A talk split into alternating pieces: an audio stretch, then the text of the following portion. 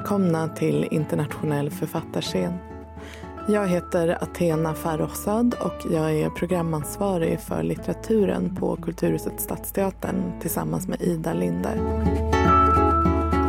Ikväll ska ni få höra den pakistanska författaren Mohsin Hamid i samtal med Valerie Cheyune Backström. Varmt välkomna.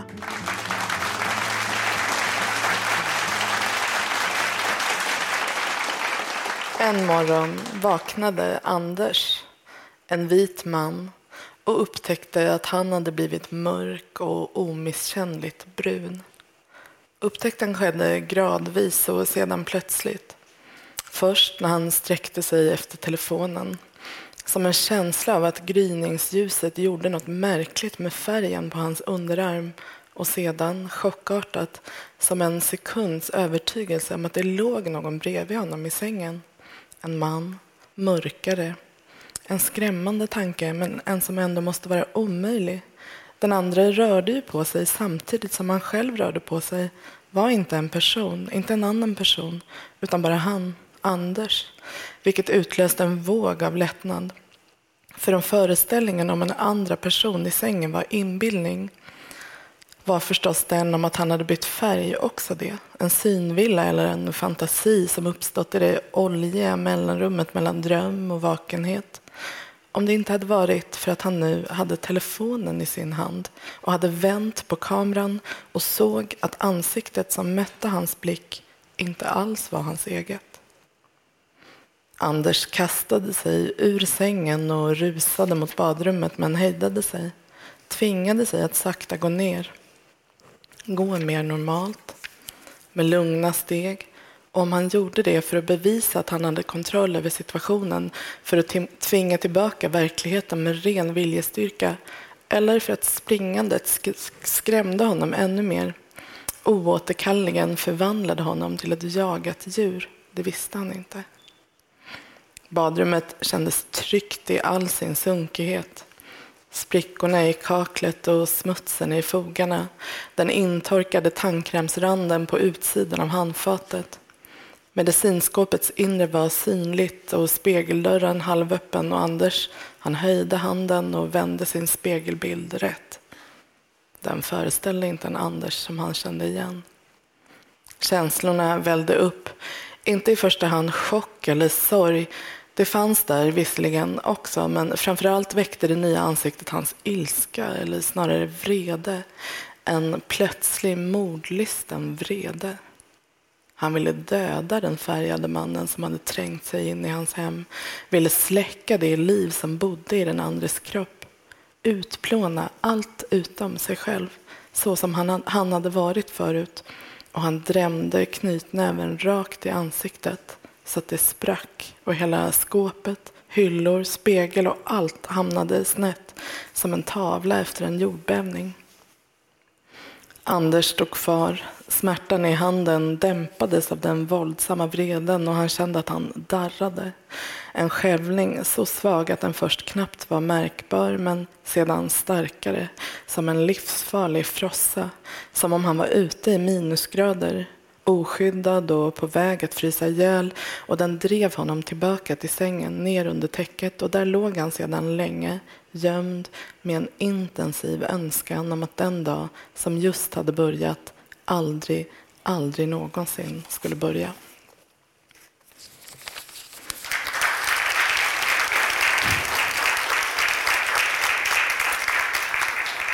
Hello, Mohsin. Hello. Thank you so much for being here. It's a great, great pleasure to have you on stage with me. Thank you. Uh, you were born 1971 in Lahore, Pakistan, and spent your childhood there and in the US, but also lived many years in London. Um, you debuted in the year 2000 with the novel Moth Smoke, uh, and you've been shortlisted for the Booker Prize twice. You won several other awards, and also been named one of foreign policy's 100 leading global thinkers, as well as one of our generation's most inventive and gifted writers by the New York Times. Kind of great. but uh, tonight you're here to talk about your latest novel, The Last White Man. And in it, as we just heard, uh, Anders wa- wakes up and in a Kafkaesque uh, scene has become a brown man. How did you come up with that idea? So, um, you know, we, we never know, uh, right? And first of all, I want to just uh, uh, appreciate the reading of, of the book in, in Swedish. Um, I've never, never heard my book read in Swedish before. Um, it definitely sounds better than in English. So, uh, Marquez used to say about his translator, uh, Gregory Rabassa, that um, he writes my novels better than I do. And, uh, you know, you always feel that that's happening with translations. Um, so, even though I'm not exactly sure, of course, where the book comes from, I, I, I think that um, the idea for the book uh, began around uh, the events of September 11th, 2001. And so uh, I had, at that point, um, I moved back to America when I was 18 uh, to go to college, and then I went to law school. I was working in New York City.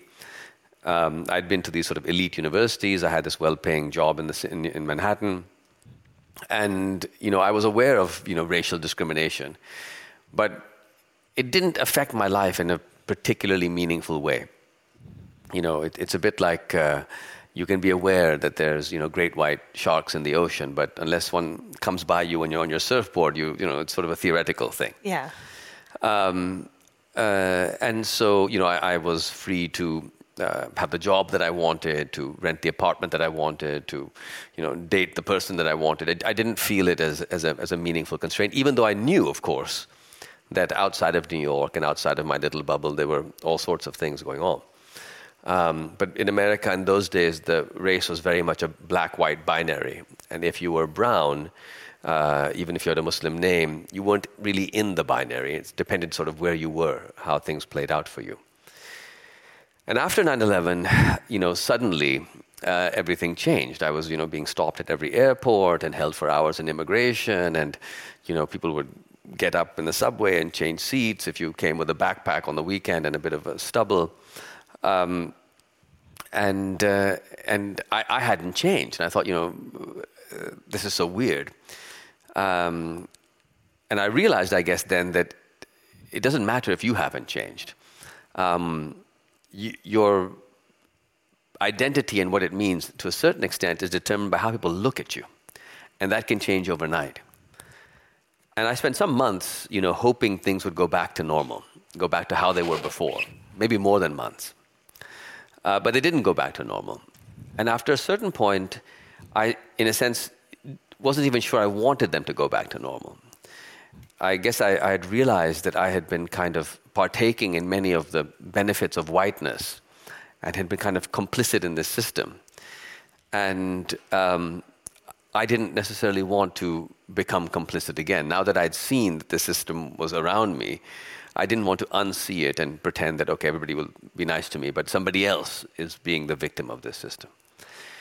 And so I wrote a novel in 2007, it came out called The Reluctant Fundamentalist, which talks about a Pakistani man living in New York who feels he has to pick sides and eventually goes back to Pakistan. Um, but that was as somebody who suddenly is seen differently, um, who looks like me.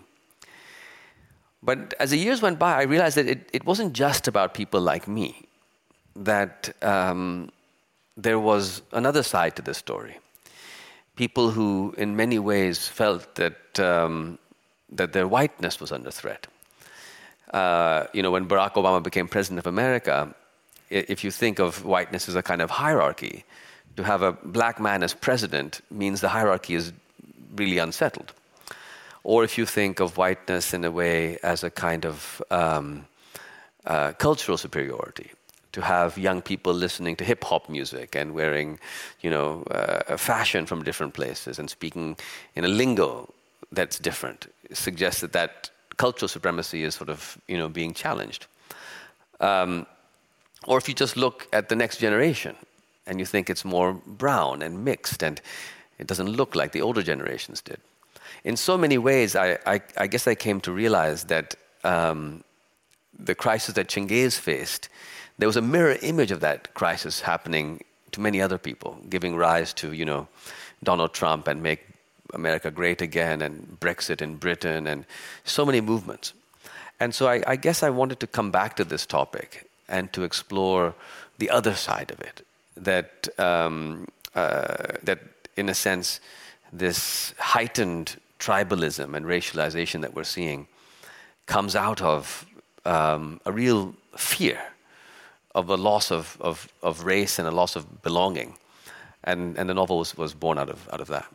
Yeah, because I feel one of the interesting things with that book is that it really takes serious uh, all the things that are invested in race. And here it is what white people have invested in yes. the whiteness and what it is to mourn that whiteness.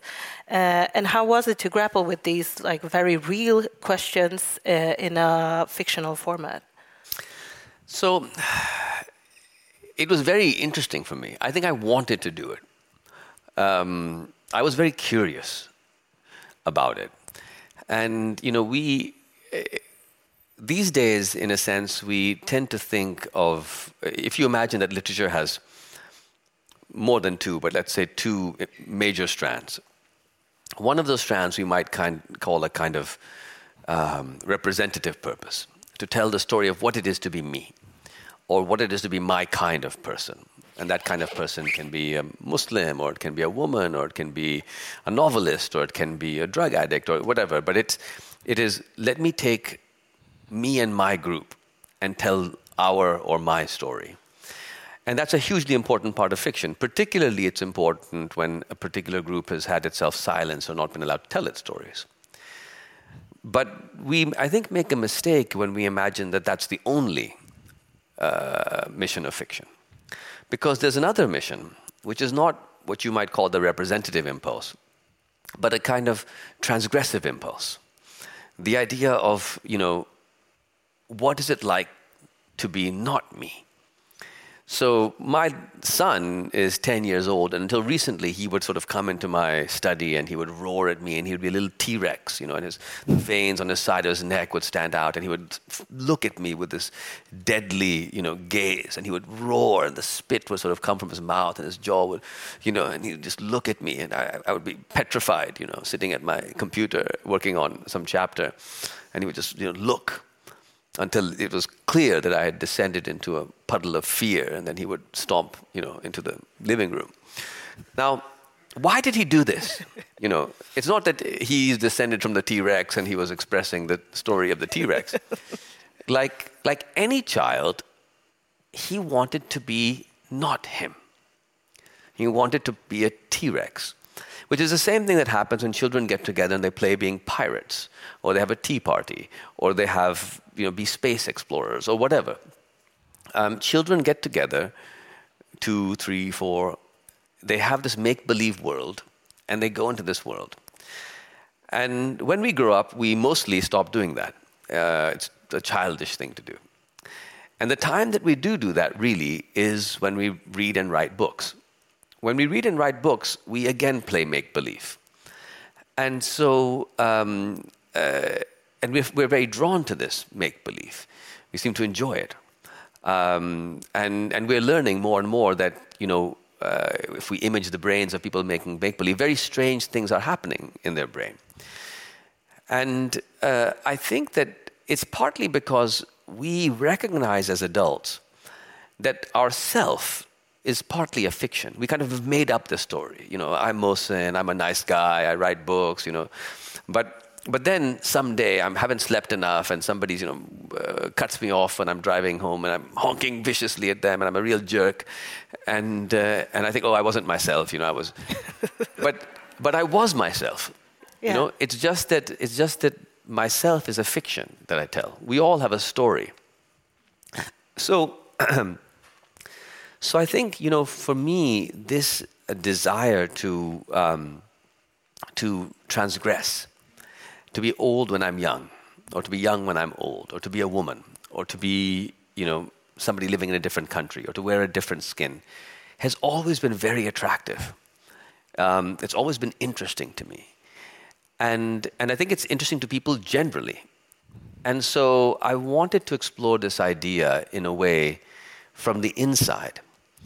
Um, what might it be for these four white characters in the book Anders, his girlfriend Una, Anders' father, Una's mother to be in this world where people are suddenly becoming dark? Um, and it didn't seem to me like a foreign world. Um, I think of my own grandparents watching the society around them change.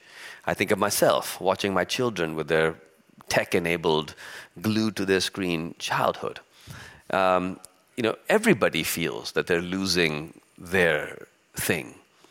So, so yeah, that was my way in. And, and when you said, you know, uh, my, my goal was to do it as sympathetically as possible, not, um, not to forgive necessarily. The reader has to decide whether they forgive these characters, um, but not to judge them from the outside, to sort of show the character only from the inside. And then the reader can decide what they make of these people.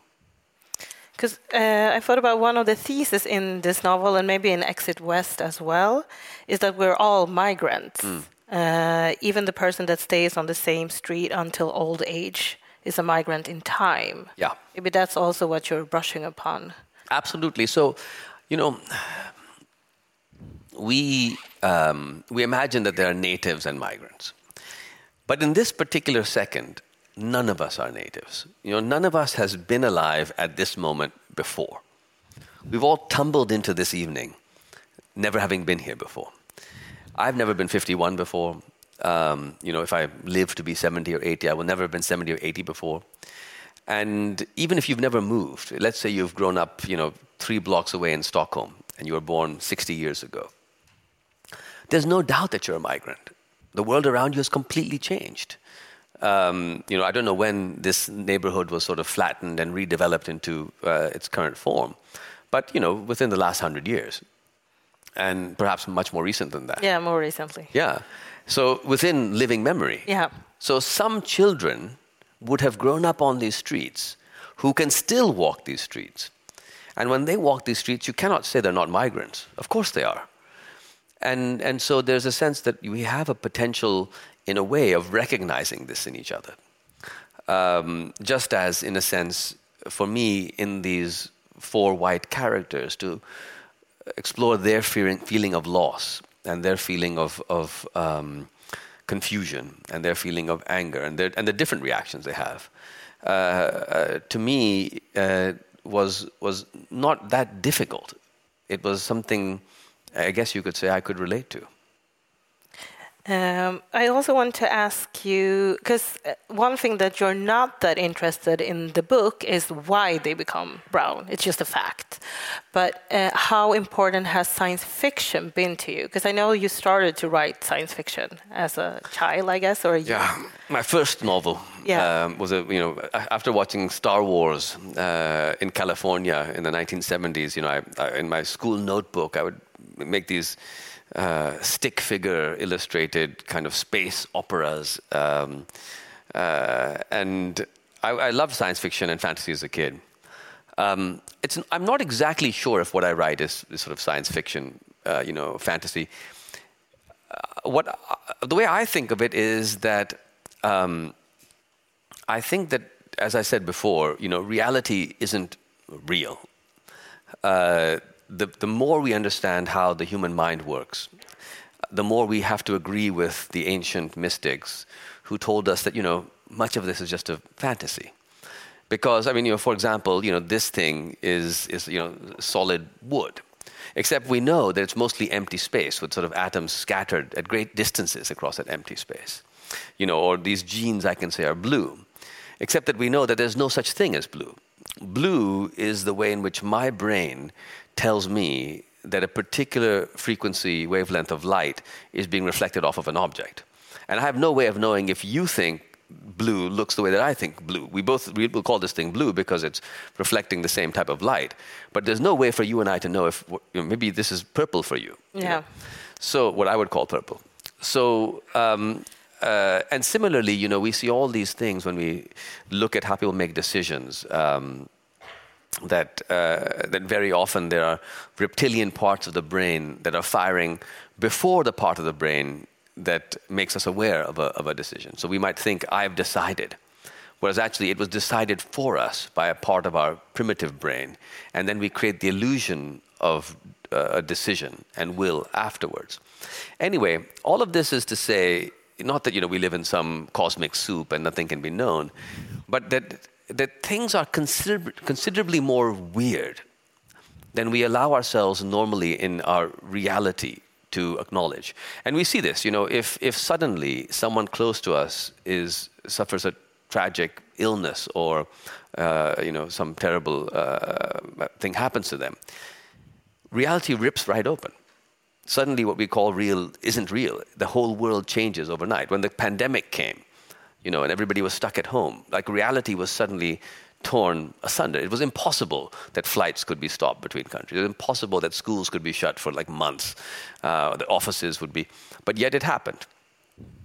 So I guess in my fiction, what I try to do is not so much. Uh, I, I, don't object to the label of science fiction uh, or fantasy or anything like that, but what I try to do is I try to take reality, put just a very slight crack into it, um, and and that that crack, in a way, hopefully allows us to see things as they are a little bit better.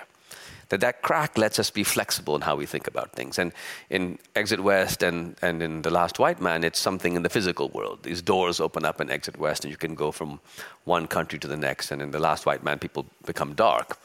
But in other novels, it happens in different ways. So in, you know, in Moth Smoke, there's a kind of surreal trial which couldn't really be happening like this. And in *The Fundamentalist, uh, this Pakistani man is speaking to an American man in a cafe in a, like a dramatic monologue. But it wouldn't really be quite like this. It's obviously somewhat not real. And so I think by just having a slight gesture towards not real, um, I'm trying to open up an imaginative space for myself, but also for the reader to say, look, um, we can let our minds be a bit more free. And the strange thing is, I think that that doesn't make us see reality less. It actually makes us see reality more. Yeah, that's true. I, I want to ask you about formats because hmm. you seem like a writer that are acutely aware, aware and like working very consciously with formats yeah. in your novels. Do you want to expand on how you think about that? How you think about format? So um, you know, uh, if one imagines that a novel has kind of um, a language that's built out of, it has a sort of story it's trying to tell, it has themes that it's dealing with. All of those things come together in, in a form. And when I was starting writing my first couple of novels, what I would do is I would try writing with one form, completely fail, and then try writing it again with a different form and fail. I would sort of blunder along for seven years. The first two books each took seven years, writing a draft about once a year, each of which failed until eventually it stopped failing. And I would sort of call myself, you know, a disciple of the Douglas Adams School of Writings because uh, Douglas Adams is the author of The Hitchhiker's Guide to the Galaxy, and he talks in one of those books about um, the secret to flying being throwing yourself at the ground and missing. And, uh, and so I, each draft would be throwing myself at the ground and I would, you know, hit. Uh, and then one day you maybe get distracted and you miss when you throw yourself and you find, oh, I'm actually flying. And so eventually I'd find a form that seemed to work. In, in Moth Smoke, it was this trial where, um, you know, each character was telling their version of the story. In the Reluctant Fundamentalist, it was a dramatic monologue. A Pakistani and American meet in a bazaar in Lahore we never hear what the American has to say. And that creates a deeply unsettled and destabilized situation in which the reader has to supply half of the meaning. And so the reader becomes complicit in, in the novel. And the reader manufactures the novel. I, I, I called The Reluctant Fundamentalist, you know, a thriller in which nothing thrilling happens, you know. And, and the reason was because after 9-11, it was so easy to terrify people about each other. To say, that this guy is clearly a CIA agent and you should be scared he's going to kill Changez, or that Changez is clearly a terrorist and therefore you should be scared he's going to kill the American, when it's actually just two people sitting down and having tea. But you give a few hints, and we, are, we were prone to just create this, this you know, bloodthirsty conflict out of a conversation. And I wanted to show how that happened. And then in uh, How to Get Filthy Rich in Rising Asia, it was sort of a self help book about how to get rich, but it was actually kind of the opposite of that. It was almost like a, a Sufi love story about how to transcend these sorts of things. Um, and in you know in Exit West, it was it was the, the form was um, uh, these doors were opening a bit like the doors in Narnia, you know, uh, and people could go from one place to another, and so billions of people moved, and the migration, you know, apocalypse, if you think of people moving as a kind of apocalypse, happened. But then after that, something else happened, and it turned out the apocalypse wasn't the apocalypse; it was just the stage before something else was born.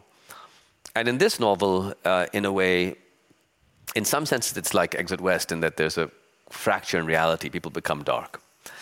And in some senses, it's like The Reluctant Fundamentalist because the novel chooses to tell only the story of these four white characters and very internally. Um, and no non white character is really given an interior position. We don't get inside the head of anybody who doesn't think of themselves as white. And some people have said, "Oh, well, you know, do you not care about people of color?" And, you know, and um, and I, I mean, it's the first time I've ever done this. All, all, my other characters really have been people of color, so I, I, I don't think I particularly take that uh, uh, objection seriously. Um, and and it served a function a bit like not letting the Americans speak in the reluctant fundamentalist. By not letting the Americans speak, you have to decide for yourself what you make of this situation. And in The Last White Man, by not having any non white character speak, there's no one to tell you are these people good, bad? What do you make of them? Is this situation okay? Should we feel this is acceptable? Not.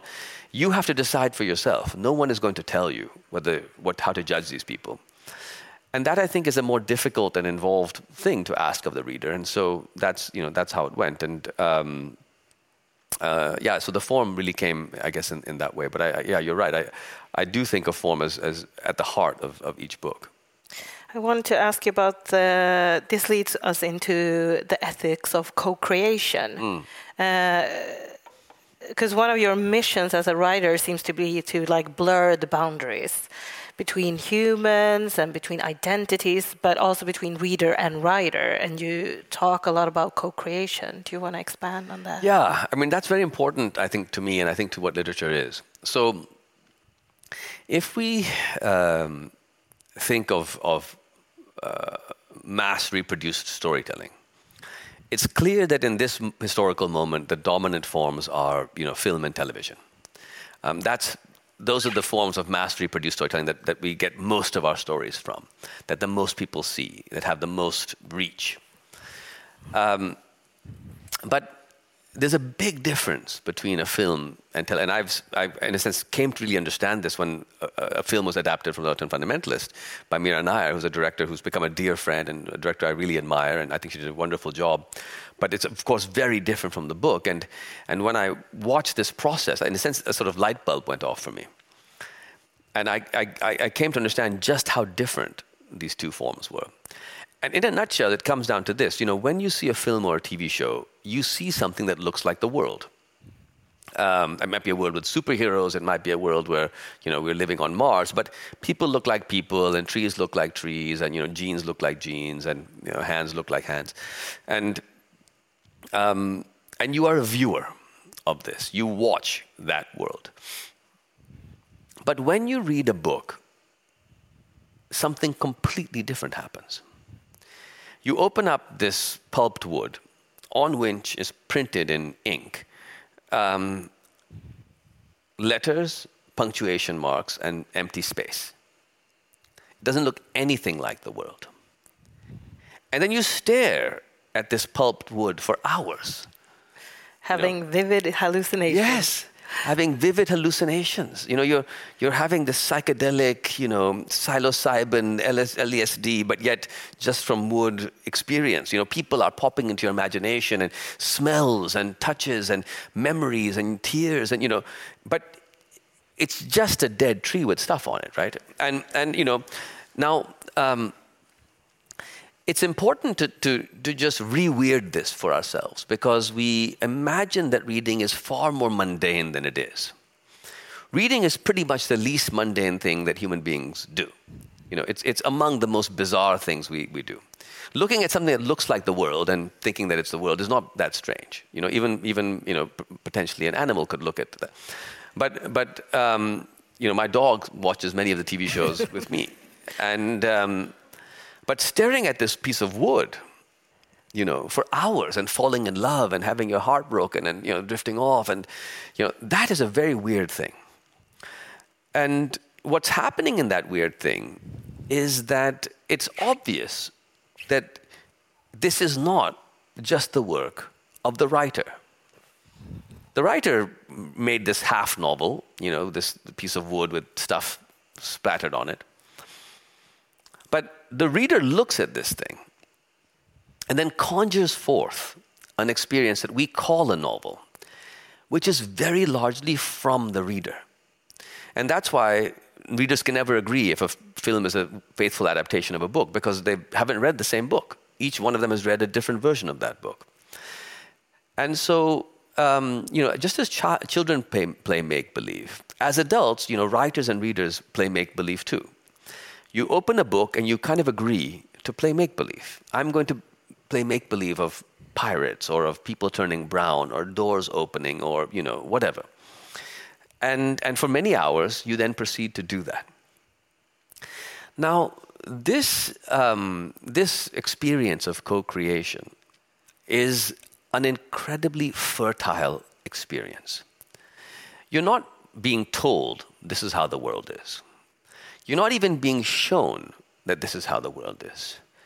You are being encouraged to imagine for yourself, in conjunction with the writer, but for yourself, because you're alone, um, what kind of world is this? And what does it mean to you? And the radical nature, the sort of exquisite complexity of what readers come up with, and just how bizarre and you know potent that is. You know, when you're reading about a woman and you're a man, and you're reading this experience, who are you in that moment? You know, are you the writer? Are you the reader? Are you the man reading the thing? Are you the woman that you're imagining? You know, you have no idea actually. You're sort of all of these things. And, and so it is really out of that that literature has, I think, its, its power. Um, and and it's, it's worth us sort of acknowledging the weirdness of the power of literature if we're going to take seriously what it can do. And what it can do isn't that, oh, well, you know, uh, it gets 8 billion eyeballs for, you know, 60 million you know, person hours or, you know, whatever we want to use to quantify attention capture, uh, which is how we tend to think of the importance of a medium of, of communication. Uh, it, it isn't really measurable in terms of how many eyeballs spent how long on it. Um, what is interesting is the degree to which it can create a fertile position inside an individual reader. And I think that that degree is, is sort of unparalleled. You know, when I read novels that really move me, I do feel, as read, I'm reading them, something very strange is going on. And so, and so I think, you know, for me, I mean, partly I write these books where you know, we often I don't describe places and I don't use too many names and I kind of leave big empty spaces. Because in a sense, I feel that since the reader is going to be doing so much of the imagining, I don't want to over imagine for the reader. You know, it's a dance. I don't want to, you know, say, okay, now step here, now step here, now step back, now step forward, now hold my hand, now we'll spin. I kind of want to be like, you know, there's some music playing, you know, what do we want to do together? Um, and so, and so, so I think you know, for me, that really is what it is, and and also that's why, in a sense, within this novel, um, The Last White Man, there isn't really a sense of authorial judgment. It's not clear how I feel about these characters. Hopefully, um, although there's an authorial sympathy for these characters and an authorial, you could say, even love for these characters.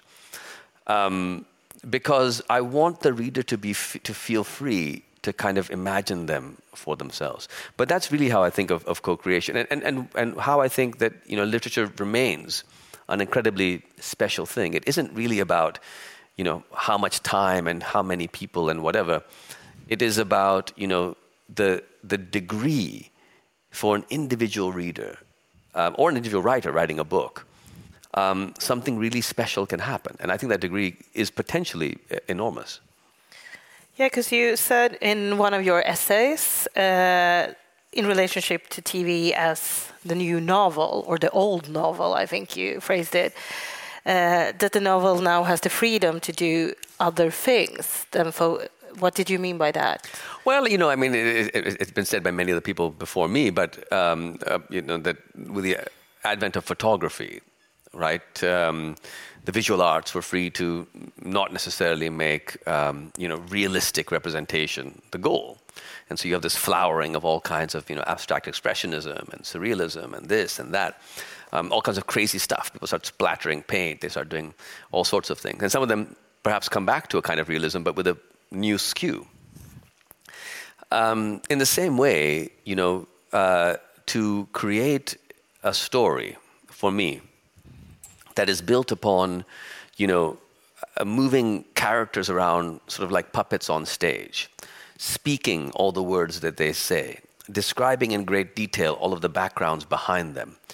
Um, to me, may not be as necessary. I'm not saying other writers shouldn't do it, and I'm not trying to define what literature is for others, but in my own thinking, um, it may not be as necessary when this is what television is doing. Instead, what literature can do is it can ask the reader to play make believe again and to say, look, let's, let's do some weird things. You know, let's, let's, uh, let's write stories differently. Let's, let's skip through entire parts of the story. You know, in, in Exit West, for example, there's a moment when one of the main characters' mothers is killed. And that scene happens, she dies in the middle of a sentence. And the sentence never stops. And we just keep going. It's not the end of a scene, it's not the end of an act, it's not the end of an episode, it's the middle of a sentence that doesn't stop. And, um, you know, if I were trying to write a TV version of that, I wouldn't write it that way. But what, um, what the novel version is, it says, look, we've, we're imagining now this character, this mother, being killed in this horrible way.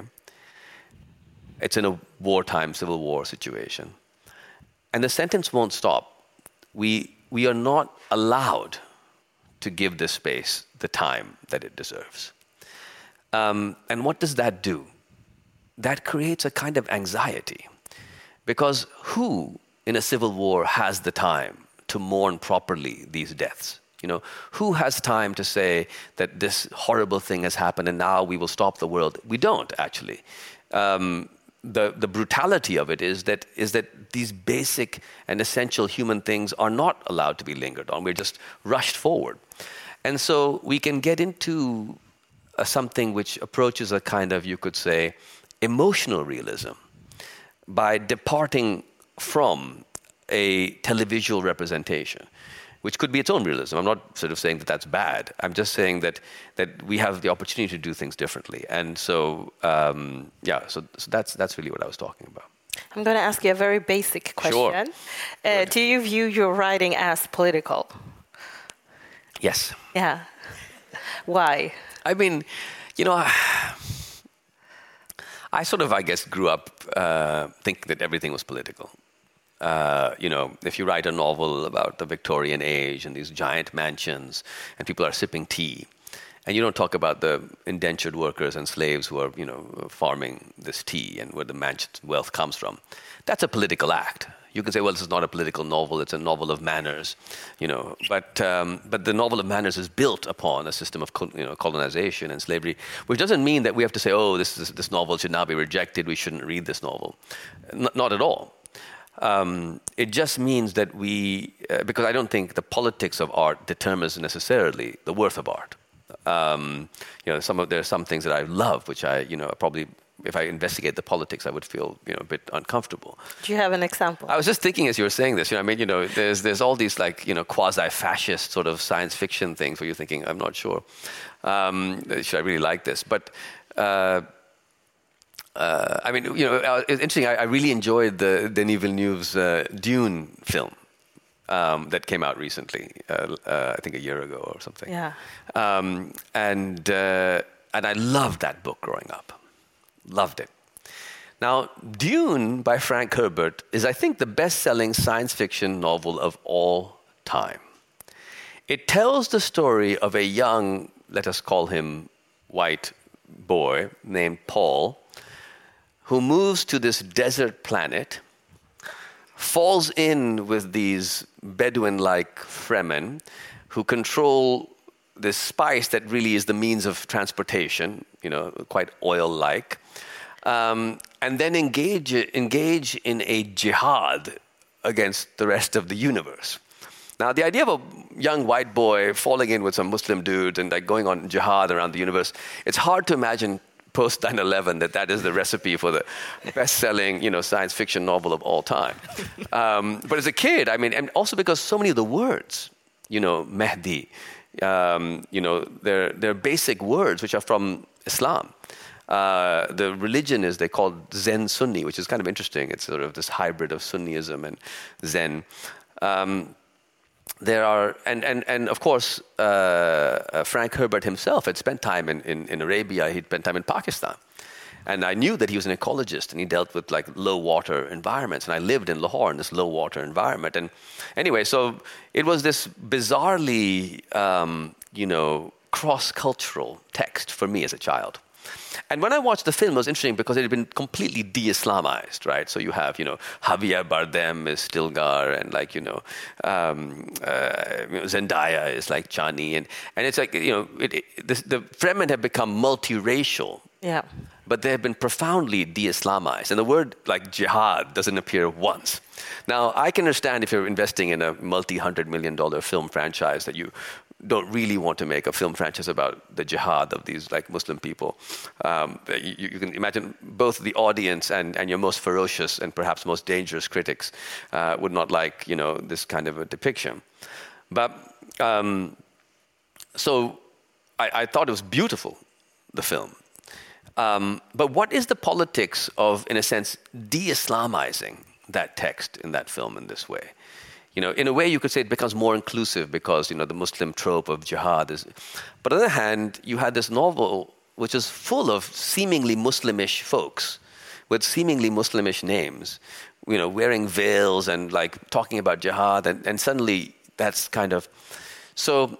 So, I, without investigating too deeply what the politics of it all is, all I can say is I like the film and I like the book. Um, now. Um, in, in, you know, so, but in my own writing, I think, I think, thank you. I think that, you know, a big part of why I write is because I'm just not, in comf- I'm not comfortable with the world as it is. Um, I really haven't been, probably since I was three. I tossed up in California, and you know, my father was doing a PhD, and my mom and my dad moved there. I didn't speak a word of English. I was outside the house this townhouse on the campus where all the graduate students lived, identical townhouses, you know, row after row.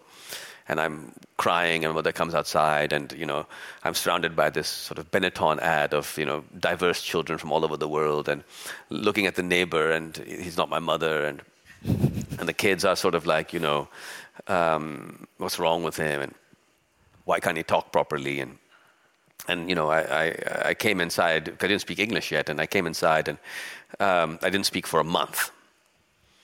And I watched TV. I just and my parents should we take him to a doctor? He's not talking anyway. But they were busy. It was the 70s. You know, people didn't care. And and a month went by. You know, and um, and then I started talking again, and I spoke in English in complete sentences. And um, and then I went back to Pakistan, and they discovered six years later I, I totally had forgotten how to speak Urdu. And, um, you know, and I imagine that one month of silence as I was in between languages, how frightened I must have been to not say anything. Um, and how desperate I must have been to learn English, to be staring at this TV screen. Um, and how triumphant I must have been to suddenly be talking in English afterwards. Uh, but I think that idea of n- just not being entirely comfortable with the world has never left me. And so, partly, I guess, what attracts to me about fiction is I get to spend part of my life not in this world, uh, but in another world, not just as an act of escapism, but also weirdly because this fictional world has some potential to reflect back on this world and maybe make this world more like the world that I would be more comfortable in. So, um, so that I think, in a sense, is, is the loop that I find myself uh, stuck in. Makes me think about uh, one quote mm. from you. Uh, you said, I think this is in relationship to your writing about Pakistan, but it's uh, with optimism comes agency. Yeah. And I think that is also applicable. Is that, or my question is, is that applicable to your uh, fiction writing as well? Yeah, I think it has been. I, you know, I, I, I, I believe that um, as the pace of technological change accelerates, it creates anxiety in us. My childhood was much more like my grandparents' childhood than it is like my children's childhood. And uh, uh change is happening more and more and more rapidly. Um, and we are struggling to adjust to this change. And so we become anxious. And the future itself begins to look menacing. You know, the climate will change and migration will happen and, you know, the economy will change and jobs will be destroyed and, you know, who knows what's going to happen. New weapons, wars. Um, and so, in a way that's difficult for younger people maybe to even fully grasp, the first 30 years of my life were spent in this sort of belief that the world would keep getting better. I mean, it sounds sort of preposterous, you know, now. I tell this to people on university campuses, and uh, I start talking about 9 11, and then I, it occurs to me that they were all born after 9 11, you know. And uh, it's like talking about Pearl Harbor or like, you know, the, uh, the Crusades. And they're like, oh, yeah, 9 11. And, but, um, uh, uh, but the 70s and 80s and 90s, of course, countries were torn apart by civil war, there were terrible invasions, etc. But in my little slice of humanity, which I think was quite a widely held slice of humanity, the sense was things were getting better. You know, people had landed on the moon, and you know, the uh, Cold War had ended, and uh, you know, Arafat and you know Rabin are shaking hands, and you know, the, a bus is set up between India and Pakistan, and the Berlin Wall comes down, and we're thinking, oh, you know, this is going to be great. And then, you know, uh, around 2001, let's say, if 9 11 maybe was that dividing moment, maybe not, but around then, things suddenly change. And, um, and now, so many of us look to the future with a real sense of dread. Now, the result of this is that we engage in a kind of nostalgic politics. Because the future is frightening, we look at the past as attractive.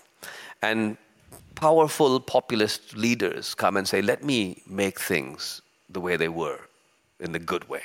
You know, let me make America great again. You know, let's, let's have some Brexit. You know, let's restore Russia to its true position. Let's have real Turkishness back, or real Islam, or Hindutva in Modi's India, or let's have China recover from the century of humiliation for Xi. Or, you know, it's, it's, it's amazing in how many such otherwise seemingly completely different societies, this exact same dynamic of a nostalgic populist politics is taking hold. It cannot be a coincidence, like something is going on. And to me, I think that something is the pace of technological change, creating anxiety about the future, uh, causing us to, in a sense, recoil from the future, looking to somebody who can guarantee the past, and being sucked into these uh, populist, uh, you know, uh, kind of wormholes, and um, and this will end in disaster. You know, the past was not great. That's why we all were happy to get out of it. You know, it, it um, uh, partly the past is, is, is, an imaginary past, right? I mean, you know, the, the past where you imagine these great things is also the past where, you know, people had slaves or where women couldn't work or where, you know, uh, minorities weren't allowed or, you know, whatever. But even aside from that, um, you know, uh, even if we believe the past was better for my kind of person, let's say, um, the devastation required to our contemporary societies to go back there is, uh, is, is uh, incredible. You know, that it, it, like if you took a child and say, well, let us separate the two chromosomes of this child back into the original male and the original female and sort of rip this child apart. Um, it's that kind of ima- uh, you know, imaginative violence that we do to a society when we say, let's go back to the 50s or the 60s or the 70s or the 800s, you know, or the whatevers. Um, and, so, and so now what can we do? Um, we're scared of the future. We're being uh, peddled the past.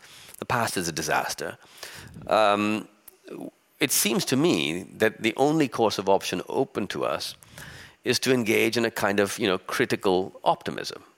In other words, not a naive optimism, which is let's do nothing and the future is going to be fine. The future will clearly not be fine if we do nothing. Like global warming is not going to be solved, and racism is not going to be solved, and you know inequality is not going to be solved, and the next pandemic won't be solved if we just sit here and do nothing. But um, but but if we engage imaginatively in trying to collectively imagine a future that we actually would like to exist. Um, and then working to get there, we have a much better chance of getting there. And so, um, this is partly what I think the function of art and storytelling has been since the beginning of time. You know, some of our earliest storytelling is a kind of what you might call a sort of spiritual storytelling. It talks about the most basic of all fears. Um, what happens to us when we die? You know, where do we go? How do we cope with this? What do we do with it? And we, as a human civilization, came up with answers to this. You know, for some, that answer is there's a heaven and a hell. For others, the answer is, you know, there's a rebirth. For other, the answer is there's a shade world. For other, the answer is, you know, whatever. But we went into this place. We went into our most basic fear. We inhabited it with stories. We came to believe in these stories. And we set the foundation in a way, for dealing with our profound fear of mortality, which makes possible a greater degree of cooperation, makes possible a different degree of openness to each other, makes possible all sorts of things. Um, and so now it seems to me that we equally need to go into our most, you know, horrible fears. Um, the fear of, of cultural and raci- racial erasure, um, the fear of, of, of being swamped with migrants, the fear of, of many things. Um, to go into those spaces, to reimagine them for ourselves, not because any one writer or any one reader will have the answer, but because if we all begin to imagine in this way, we have a much better chance of somebody coming up with something that we begin to say, wow, that's actually a kind of good idea. Maybe we should do something like that. Um, we, we have to go from a hostile future to a future that we have made um, accessible to humanity again, and to one that's open to every kind of human being. You know, we, we can't have a future now which is open to the right kind of human being. It has to be open to any kind of human being. And so a new type of storytelling is required to sort of say, look, if we don't exclude people because of their color or their race or their gender or their sexual orientation or you know whatever if we you know their religion if we are really opening up in a sense the future to all of humanity um, what kind of stories make such a future possible and desirable and that to me is one of the fundamental tasks really for for art and for storytelling. It always has been. It remains so today, and it's something that I'm, you know, personally uh, uh, very much engaged in. Thank you. That would have been a beautiful way to end this conversation, but we're not going to. Okay. Because I have a last question sure. for you, and I'm going to go back to a time when the past was truly great, when Toni Morrison was alive. Mm. Uh, and I know you studied under her creative yeah. writing at Princeton, right? Uh, how was it? I heard that you tried to, you invited her for pasta. Yes, she didn't come, uh, luckily. Uh, so, you know, it was fantastic. And um, uh, Toni Morrison was obviously one of the great writers of the 20th century, but a lot of people don't know she's also one of the great readers of the 20th century. You know, she could have read uh, the cornflakes box or like you know a tube of toothpaste you know and you would think my god this is like a literary masterpiece you know she would sort of say you know tooth whitening action you know you'd be like chills so she would read our stuff every day like you know a couple two three students would submit their work and then she would we'd all talk about it but she would read it partly to the class and when she read your stuff you know it was hard not to think that you weren't a genius like my god you know, I've been touched by, by, by heaven, and my potential is, you know, uh, incredible, undeniable. You know, listen to that. Uh, it was a bit disturbing that everybody else also sounded, you know, but we were, we were a group of geniuses. And, um, Uh, and I think, you know, what for me was very important out of that experience was, and, and also Joyce Carol Oates was a very important teacher of mine in, in, in university, was having these writers just take seriously what I was doing. Um, it allowed me to begin to imagine that I could do it. I didn't know any writers growing up. I didn't know anybody who wrote novels. I read a lot of novels, but I didn't know anyone who did it. And so suddenly these writers are taking my stuff seriously. And, um, you know, I thought maybe I can do it. They, in a way, I think Toni Morrison's greatest gift, she taught many things, and I won't get into the lessons, but the greatest gift was she sort of gave her students permission to believe that they could be writers. And, you know, there's nothing greater than that that a writer can pass on to the next generation. Thank you so much. And thank, Thank you, you. for tonight. Cheers. Thanks very It's been much. a great pleasure to have you.